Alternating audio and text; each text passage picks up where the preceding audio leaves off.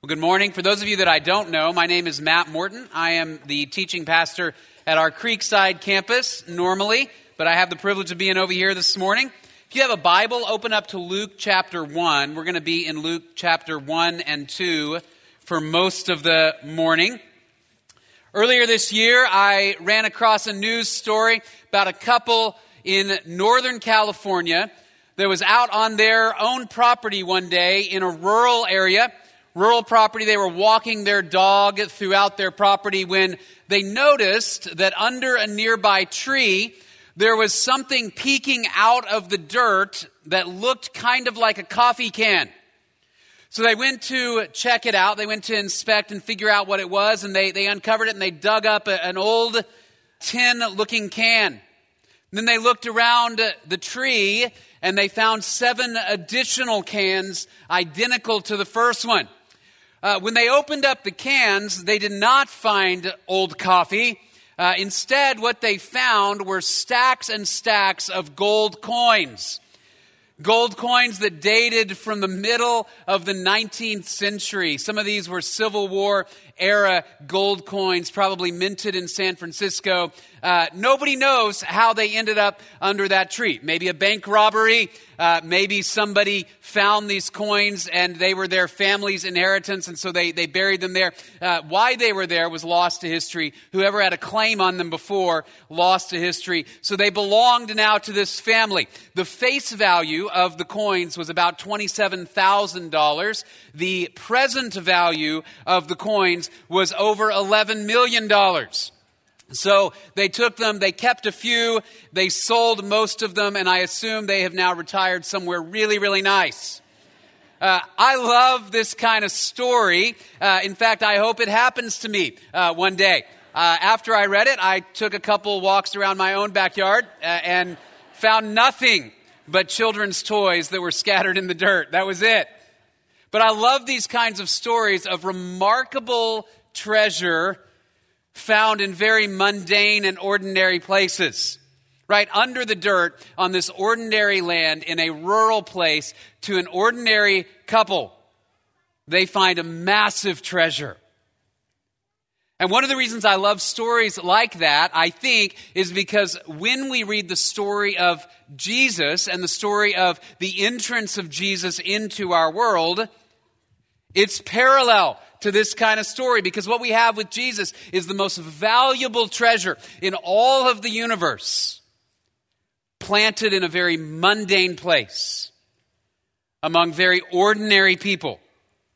In a spot that, from an earthly perspective, was not all that significant. We're going to talk this morning about Mary and Joseph and Bethlehem and these are people and places we're familiar with now. But we're mostly familiar with them because they're connected to Jesus. Right? If Jesus had not entered into the world, you never would have heard of Mary and Joseph. You probably wouldn't really think much of Bethlehem, although it is mentioned in the Old Testament a few times. But Bethlehem is known mostly for its connection to Jesus. Mary and Joseph are known completely for their connection to Jesus. And so, what we have in the Christmas story is the entrance of the Son of God, right? Fully God, fully man, entering into an ordinary town, into an ordinary family, living a life that from the outside to most people for most of his life looked very ordinary, and yet his life is the most important life that was ever lived. God's greatest gift, greatest treasure to us, planted in the middle of a very mundane spot among ordinary people. And what I want to highlight as we look at Luke chapter 1 this morning, then, is, is this principle. It is that God uses ordinary people, people like Mary and Joseph, people like us, in ordinary places, places like Bethlehem, Places like College Station, God uses ordinary people in ordinary places to accomplish extraordinary things. Right? So what we see with people like Mary and Joseph and what we see with people like the first disciples of Jesus is that from an earthly perspective, they really weren't anything big, but what they did that ended up changing the world is they simply said, God, you have placed me in this spot at this time in history so I'll obey you. Right? You've put me in this little town and allowed me to have a connection to your son. So, God, however you want to use me amongst my friends in this little place, use me for your kingdom. Whatever you want to do through me in this little place, do through me for the sake of your kingdom. God uses ordinary people in ordinary places to accomplish extraordinary things. Now, I say that partly because uh, really most of us in this room, if not all of us, are basically ordinary people. I'm not saying that to insult you. If you feel extraordinary, by all means, don't take offense. Right, but when I say ordinary people, really what I mean is uh, few, if any, of us in this room would be considered celebrities on a world scale, right? We're not the type of people that everybody knows who we are. As far as I'm aware, there are no heads of state in this room. Nobody is running a country. As far as I know, there are no Fortune 500 members in this room, although I could be wrong. And if there are, it's not most of us. Right? Most of us, you'd say, you know what? I'm, I'm an ordinary person. I live in an ordinary place with an ordinary job. I've got an ordinary family. And, and I think in that ordinariness, our temptation is to say, you know, really the important stuff in the world, it doesn't happen here with people like me. The important stuff happens in Washington, D.C., or in New York City, or somewhere big amongst people who run nations and corporations. Right? But as we, as we look at the Word of God, in fact, what we see is that significance in God's economy really is not defined by how many people know my name when I die. It's not defined by how much money is stacked in the bank account when I die. It's not defined by any sort of authority or power I have in earthly terms. Instead, that the measure of my life is determined by my connection to Jesus Christ and my obedience to Jesus Christ. So that what we see throughout the scripture is that the kingdom of God in the world the, the message of Jesus Christ moves forward in the world when everyday people like you and me, like Mary and Joseph, say, Okay, God, you've put me here. I believe you want me here. In this family, in this town, in this job, where you've put me today. So use me for your kingdom. And so, so the question for us as we move through Luke 1 and 2, just to kind of keep in the back of your mind, is this question Will you and I simply say yes to whatever God has for us as we move forward in our ordinary lives? So I say, God, I will obey your word. God, I will love those around me. God, I will be faithful to the commitments that I have made before you and before my family. God, I will serve you faithfully in this job as I seek to do my best and love those around me and proclaim the good news of Jesus Christ. Because God uses ordinary people in ordinary places to accomplish extraordinary things. Look with me as we move toward Luke chapter 1. First thing we're going to see is this Jesus was born, first of all, to ordinary parents. I want to read from Luke chapter 1, starting in verse 26. Now, in the sixth month, the angel Gabriel was sent from God to a city in Galilee called Nazareth, to a virgin engaged to a man whose name was Joseph, of the descendants of David. And the virgin's name was Mary. And coming in, he said to her, Greetings, favored one, the Lord is with you. But she was very perplexed at this statement and kept pondering what kind of salutation this was. The angel said to her, Do not be afraid, Mary, for you have found favor with God. And behold, you will conceive in your womb and bear a son, and you shall name him Jesus. And he will be great and will be called the Son of the Most High. And the Lord God will give him the throne of his father David, and he will reign over the house of Jacob forever, and his kingdom will have no end. Mary said to the angel, How can this be, since I am a virgin? The angel answered and said to her, the Holy Spirit will come upon you, and the power of the Most High will overshadow you. And for that reason, the Holy Child shall be called the Son of God. And behold, even your relative Elizabeth has also conceived a son in her old age. And she, who was called barren, is now in her sixth month. For nothing will be impossible with God. And Mary said, Behold, the bondslave of the Lord, may it be done to me according to your word. And the angel departed from her. What we see in Luke chapter 1, and you also see this in Matthew chapter 1, Mary and Joseph really are not that extraordinary in earthly terms. Joseph, as you probably know, was a carpenter. He would have been basically a middle class type of tradesman, not exceedingly wealthy, not exceedingly poor. Right? So he had uh, food and clothes and shelter.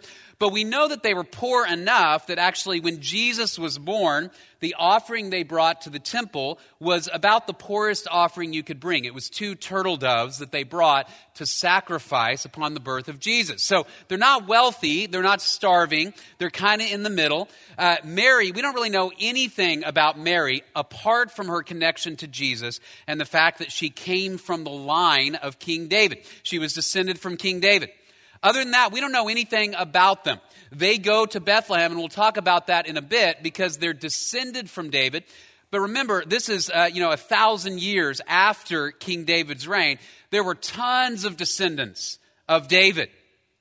So, so they're not necessarily anything extraordinary. And yet, here comes the angel Gabriel to talk to Mary to tell her that she's going to have this baby. Now, to give you background a little bit, the angel Gabriel, you see him once in the Old Testament mentioned by name. It's in the book of Daniel.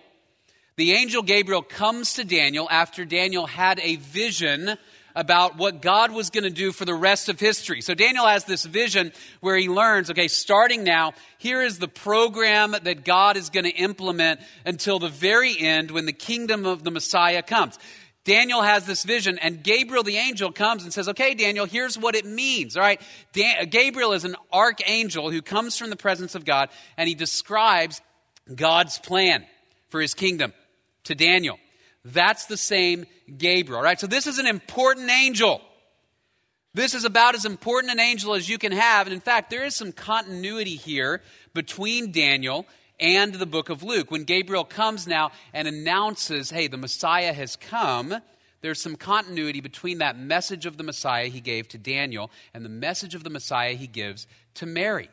Right, important angel. In fact, in Luke chapter 1, if you were at Creekside last week, I mentioned this, but let me reiterate. When Gabriel appeared to Zechariah, Zechariah, the uh, husband of Elizabeth, the father of John the Baptist, Gabriel appeared to Zechariah and he said, Hey, you guys are going to have a baby, even though your wife is old.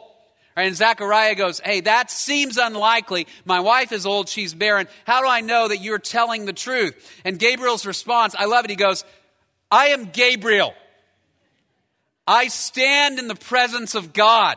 What more do you need? I came all the way from up there to here. This is an important angel. So he says, Zechariah, because you didn't believe me until the day that the baby's born, you won't be able to talk. And, and then the next time we see him here is in Luke chapter 2. This unbelievably important angel comes to this woman in this tiny town that nobody has ever heard of. And he says, Greetings, favored one. God has blessed you. And Mary's looking around and going, Me? Says she's really confused. What kind of greeting is this? And he goes on and he says, You're going to be the mother of the Messiah. That there's, there's one coming from your womb who will rule over the kingdom of David. This is a remarkable moment where this unbelievably important dignitary comes to somebody that nobody's ever heard of. It was interesting a couple of weeks ago after the passing of George H.W. Bush. I got onto Facebook and I learned that I'm the only person in the country who never met him. All my Facebook friends posted their pictures of meeting President Bush. And I thought, man, how did I miss it? Everybody knew him but me.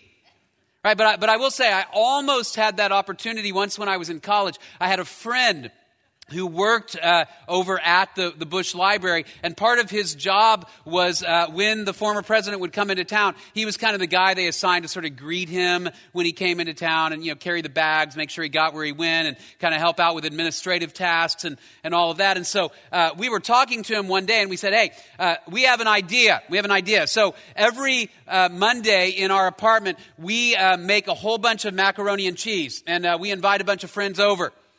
Would you invite President Bush to come to our macaroni and cheese night.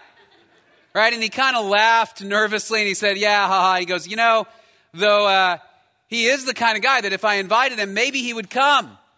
And we said, Well, then you have to do it. You have to.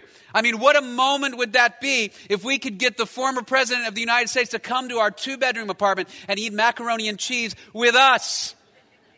But he never, he never asked him uh, because I think he, he was afraid of losing his job, which he liked more than he liked us, I guess, right? And I'm only still a little bit angry about that. And all of that came up again when all of you started posting your pictures, by the way, because uh, I never got to meet him. But man, what a moment that would be, right? Somebody that important comes to my little apartment. That's not as big as what's going on here in Luke chapter 2. The archangel of God, who stands in the presence of God, comes to this little bitty town, to this ordinary woman. And he says, Mary, you're, you're, you're highly favored. And she's highly favored not because she is special, but because the baby you're about to have, Mary, that baby is the Messiah. And Mary is so ordinary, in fact, that her response is deeply ordinary. What's the first thing that Mary says after this, this massive announcement that the King of Heaven is coming to live with her? She says, What? How is that going to happen? I'm a virgin. And I've often thought, you know, did Mary ever read this later and kind of think, man, I wish I could have that moment back? I wish I'd said something profound. But Mary's concern is very ordinary, just as was Joseph's concern when he hears about the baby that is now growing in the womb of his betrothed. Joseph thinks, I will divorce her quietly. I don't want to shame her, but he feels hurt and angry that she is pregnant. And that's his response. These are ordinary people in an ordinary place. And yet, and yet God says, I want, I want to work through them. And perhaps the most powerful moment here in Luke chapter 1 is that after the angel explains it to her, the, the, the Most High will overshadow you. And you're going to have this child who will reign over the throne of his father David. And he explains it. And Mary's response is just beautiful. She says, You know what? I'm the bondslave of the Lord. Let it be done to me as he pleases. Mary says, Wherever you've placed me, God, even though this is a situation she doesn't understand, a situation that probably scares her to death, she says, I'm here now, and this is what you've asked me to do. Joseph responds in, in much the same way after the angel says to him, says, Joseph, don't be afraid to take Mary as your wife because the child within her is of the Holy Spirit. And so Joseph moves forward to marry his betrothed. Nothing is particularly extraordinary about these two people. But both of them say, God, you've placed us in this spot. This is what you've asked us to do, to move forward in faith, in keeping with the plan you've laid out. And so, God, we'll go wherever you want us to go. We'll do whatever you want us to do. The bond slaves of the Lord. And so Jesus is born to these ordinary parents who simply say, God, I'll be faithful where you've put me. And so as I read that passage, again, the question that comes to my mind is, you know, I, I am, I'm an ordinary person. Odds are you're an ordinary person. But the question is will we be faithful where God has placed us? Even if we don't understand, even if we'd rather be somewhere else, even if we'd rather be more important.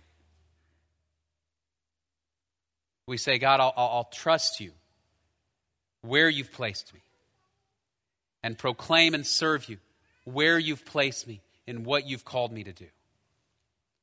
Jesus is born to ordinary parents Secondly, Jesus is born in a very ordinary place, in an ordinary town. Look with me at Luke chapter 2 for just a moment. Now, in those days, a decree went out from Caesar Augustus that a census be taken of all the inhabited earth.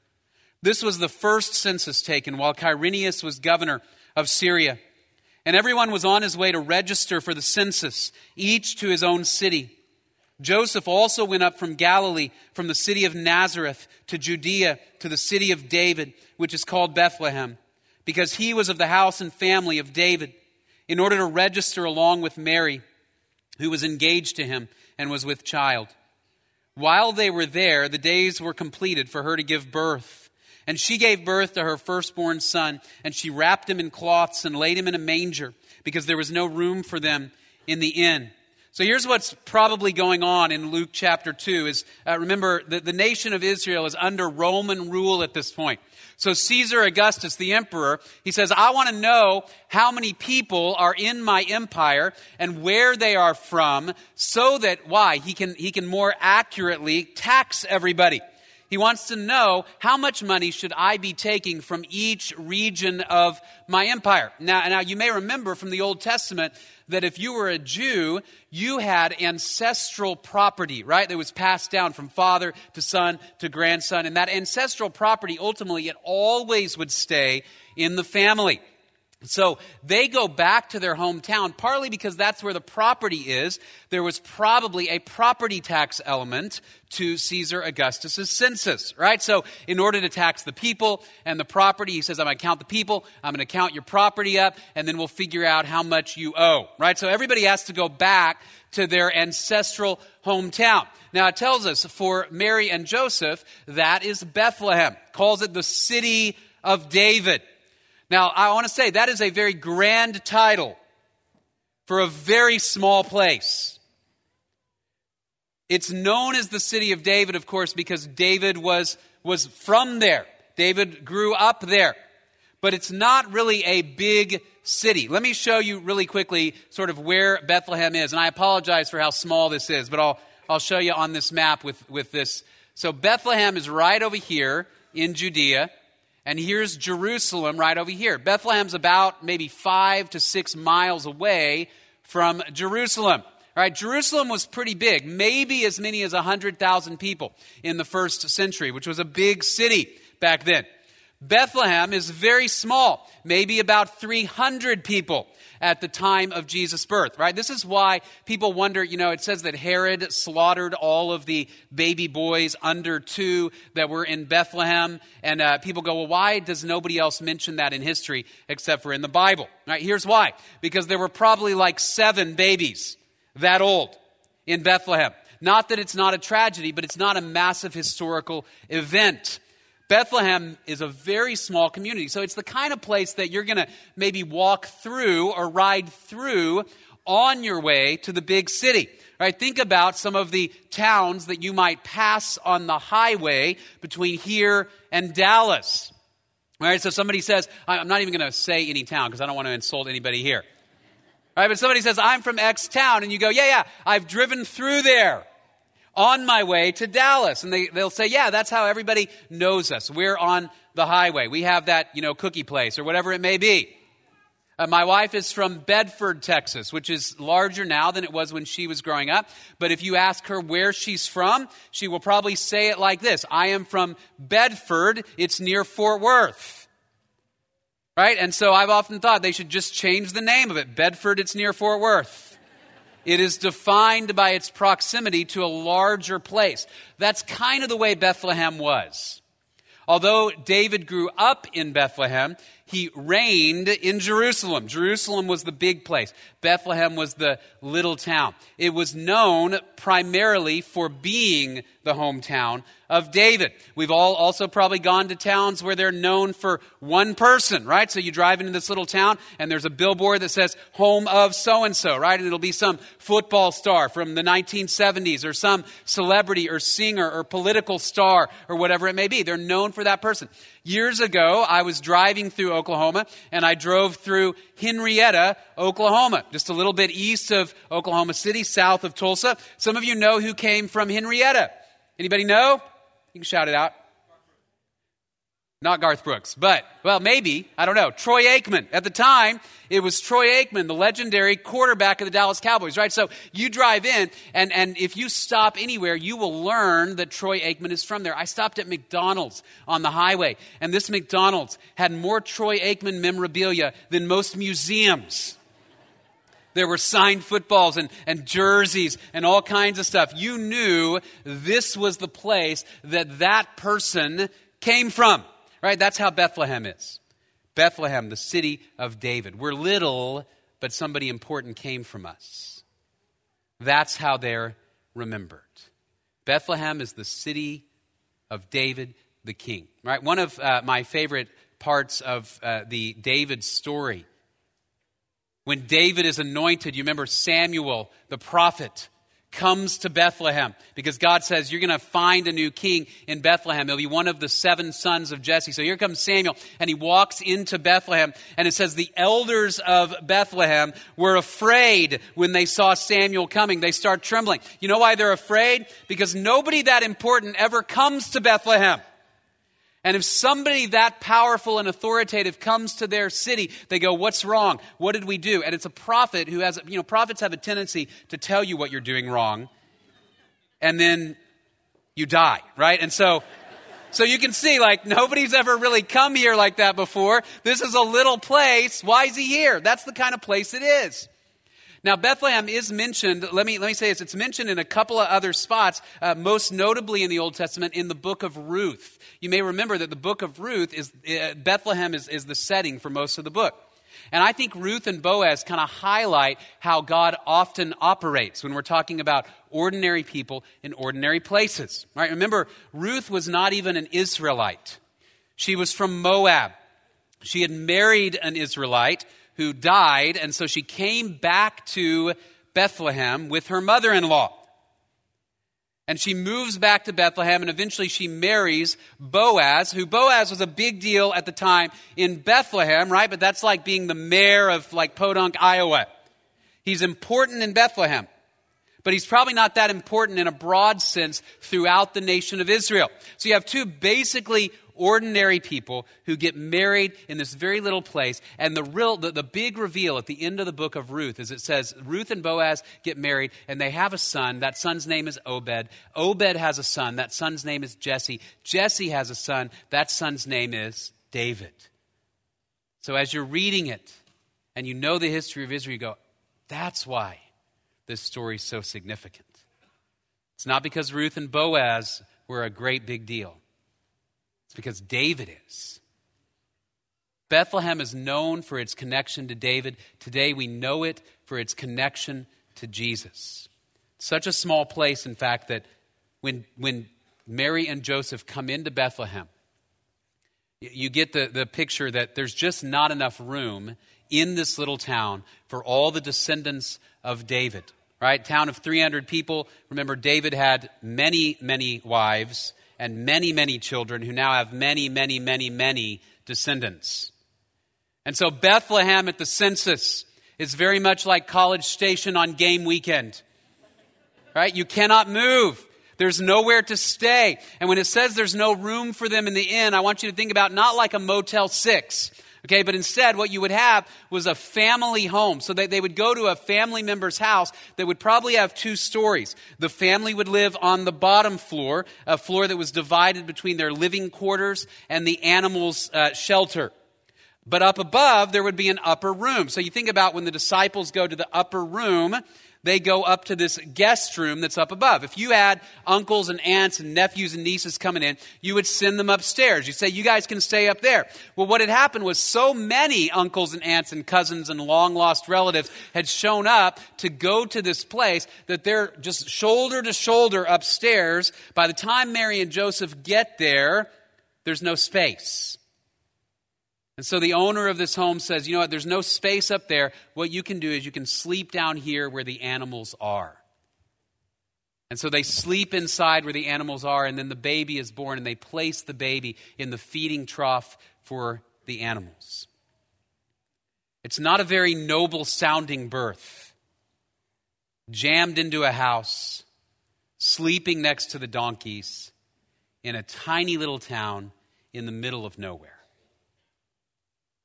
It's not the type of place or the type of birth that you expect for a king. Micah chapter 5. But as for you, Bethlehem Ephrathah, too little to be among the clans of Judah. From you one will go forth for me to be ruler in Israel. His goings forth are from long ago, from the days of eternity. All right, if I'm, if I'm Bethlehem reading this, I might be like, wait, who, who are you calling little? That doesn't seem very nice. I'm important. See, Bethlehem is, is only important because of its connection to Jesus, ultimately. It's a small place. And that's Micah's point. This little bitty place is going to be the source of light and the source of salvation because out of you, Bethlehem, is going to come the king, the ruler who will save the nation and save the world. So Jesus is born to ordinary parents He's born in a very ordinary town. The third point, though, that I want to make this morning is this He's born in very dark times. Ordinary parents in an ordinary town in very dark times. Let me tell you just a little bit about the nation of Israel at the time of Jesus' birth. First thing is this nation of Israel is under oppression from the government of Rome, right? We've seen that already hinted at, and that they've got to go to Bethlehem in the first place because why? The emperor says you got to do it. But, but Israel had always been under oppression for almost as long as anybody could remember, right? Before the Romans. You go back and you have, you have the Greeks, and before the Greeks, you go back and you've got the Persians, you go back and you've got the Babylonians. It was just empire after empire after empire, enslaved and conquered the nation of Israel. So they're under oppression. And they have Jewish leaders, but, but their leaders can't get along. Their religious leaders can't get along. You've got the Pharisees and, and the Sadducees and, and the scribes, and they can't get along. And then there's, there's governmental leaders that, that can't get along. I want you to imagine for a moment what it must feel like to live in a place where the governmental leaders can't decide on how to fix the mess you're in. I just, just think about that. I mean, I don't know if you can imagine what it would be like to have governmental leaders always arguing and fighting with one another, and ultimately you sit there and you go, you don't have any idea what you're doing. Right? Just hypothetically. That's the way that Israel was. Herod, their, their so called Jewish king, he wasn't actually even Jewish at all. He was Hasmonean. Hasmonean. He was evil and bloodthirsty he had a tendency to kill members of his own family. He was a bad guy. They were taxed at a rate of 30 to 40 percent of their money. They were poor, they were angry, they were oppressed, they were desperate. So, if you had asked uh, an Israelite in the first century, Do you need to be saved? they would say, Oh, yeah, you better believe it. Let me list the stuff I need to be saved from from the Romans, from poverty, from the government, from Herod. So many things I need to be saved from. And if you'd said, Do you think that salvation will come from a baby born in Bethlehem who grows up in the, the small town of Nazareth? They'd say, What are you talking about? Our Savior will be a king, he'll be mighty, he'll reign on a throne, and the nations will bow at his feet. Right, that's why when uh, one of Jesus' first disciples, Nathanael, first hears about Jesus and he learns he's from Nazareth, he goes, Can anything good come from Nazareth? It's that kind of place. If you would ask them, Do you need to be saved? They'd say, Yeah. If you'd ask them, Is, is Jesus the one that will save you? They'd say, I don't see it. I don't see it. Not somebody like that. Right, but, but, but what, what, we see as we, as we move throughout the story of Christ's life is, is that Jesus comes the first time and, and he doesn't destroy the Romans. He doesn't accomplish any of these large governmental objectives that they were expecting, and by the way, not expecting wrongly. These things are promised in the Old Testament to the nation of Israel that they will have a king who will be mighty and rule over Israel and rule over the nations. But the first time Jesus comes, he says, before that happens, you got to be saved from the darkness that's in here in your heart before you can be saved from the darkness that you see out there. Isaiah chapter 9, it says, But there will be no more gloom for her who was in anguish. In earlier times, he treated the land of Zebulun and the land of Naphtali with contempt. But later on, he shall make it glorious. The people who walk in darkness will see a great light. Those who live in a dark land, the light will shine on them.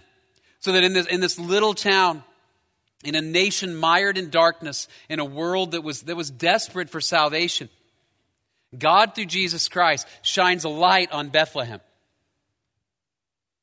And the Savior of the world comes from Bethlehem. What does Isaiah 9 say just a, a few verses below this? The child will be born to us, a son will be given to us, and his name will be called Wonderful Counselor, Mighty God, Eternal Father, Prince of Peace. A baby is coming to bring us peace and ultimately to bring us the salvation that, that we really, really need from the sin that separates us from God. So that, that baby born in that little town to these ordinary parents, he, he grew up and he lived a life that perfectly reflected the character of God. He lived a life we could not and were incapable of living because we're sinners, right? So we, we've turned away from God. And we earned death and we earned hell. We earned an eternal separation from God. And so God shone a light into Bethlehem. And Jesus was born and lived what to many people appeared to be, you know, an ordinary life for most of the time. Yes, he performed some miracles, but, but most of his life, he taught, he was a carpenter, he walked through normal streets, he had a normal family, he had friends but he lived a life that perfectly reflected his Father. And then he died in our place. We deserved death, but he took our death. And then he rose again. So that the first time Jesus came, he came to provide salvation from the darkness of sin. And the next time Jesus comes, the light of Jesus Christ will conquer the nations and he'll reign on the throne of his father David forever and ever and ever over Jerusalem and over all the nations. John chapter 1, in describing the entrance of Jesus into our world, you remember it says, The light shone in the darkness, and the darkness did not overcome it. Say, wait, but Jesus died. Ah, but yeah, he rose. And he's coming back. So that in, in, in his description in the book of Revelation, in John's description of the kingdom of God that ultimately comes at the end of everything, John tells us, in fact, that Jesus' light will shine so brightly, we won't even need the sun in the sky. We will walk around by the light of Jesus Christ. And so Jesus comes to save, to draw us close to God again. If you're, if you're in the room this morning, and maybe you came with a family member, you came with a friend. It may be that, that you've been here for a while, and, and yet in your heart you say, you know what, I don't know that I have eternal life. I don't know that I know God through Jesus Christ.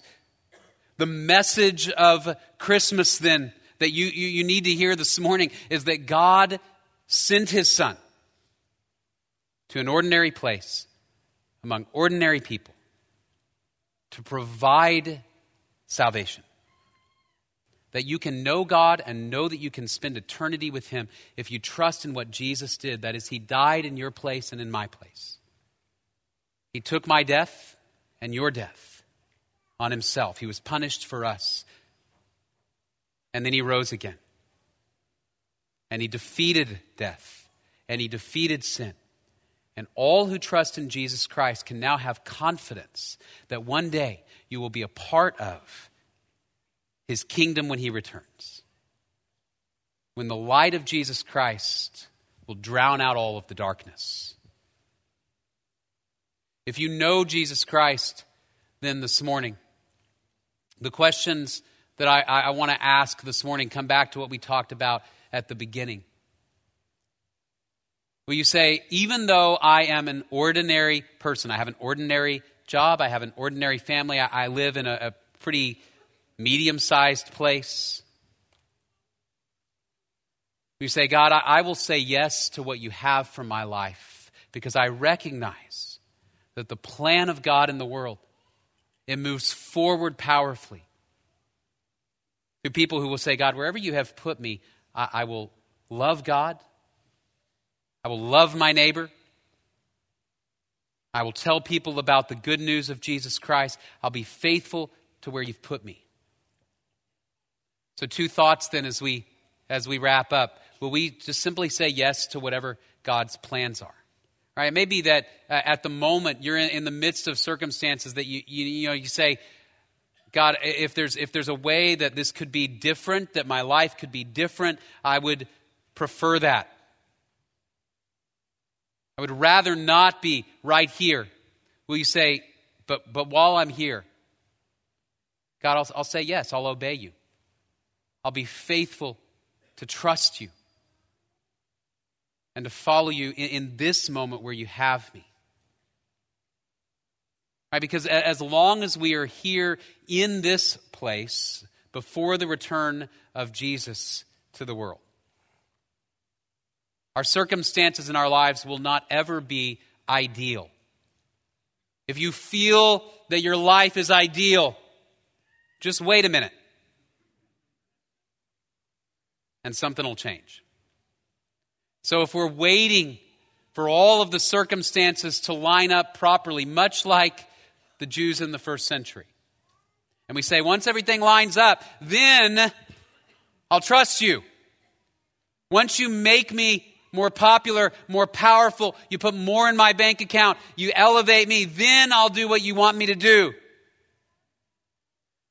The message that we see in the life of Mary and Joseph and those who follow Jesus is no, God says, right now, right here, through ordinary people, in an ordinary place, God can do extraordinary things. The mission of God moves forward in the world through men and women like you and me. Will we say yes to God's plans and then say, God, I will use my ordinary life to serve our extraordinary Savior? Will I trust that in the final analysis, it, it, when my life is evaluated, it will not be evaluated based on how much is left in the bank account, how many people know my name, how many people uh, uh say how high when I say jump? That's not how my life will be evaluated. But instead, it will be evaluated by my connection to Jesus. Do, do I know Him? And then by my obedience and faithfulness to Jesus Christ. Will I trust him and follow him wherever he places me until the day I go to see him or the day he returns and the light of Jesus Christ drowns out the darkness forever? Will I say yes where I am? And then say, God, I believe you can use even somebody like me to have an impact for your kingdom. Would you pray with me? Father, we're, we're grateful we're deeply grateful that in our darkness you shone the light of Jesus. Father, we're grateful that you came to a place that really, by all earthly appearances, is deeply ordinary, very small, unnoticed, to people that we really would not have heard about if they weren't connected to your Son. I pray we'd remember that that the eternal significance of our lives is found in our connection to Jesus Christ. I pray we would live that way. Father, I pray through the power of your Spirit, you would give us the strength to say yes. I'm the bond slave of the Lord. And so, whatever you please, according to your word, let it be done. Let us step by step move forward in the world to honor you to obey you, to love those around us with the love of Jesus, and to speak the good news of the life of Jesus Christ into a darkened world. Father, we thank you and we pray all of this in Jesus' name. Amen. God bless you. Have a wonderful week.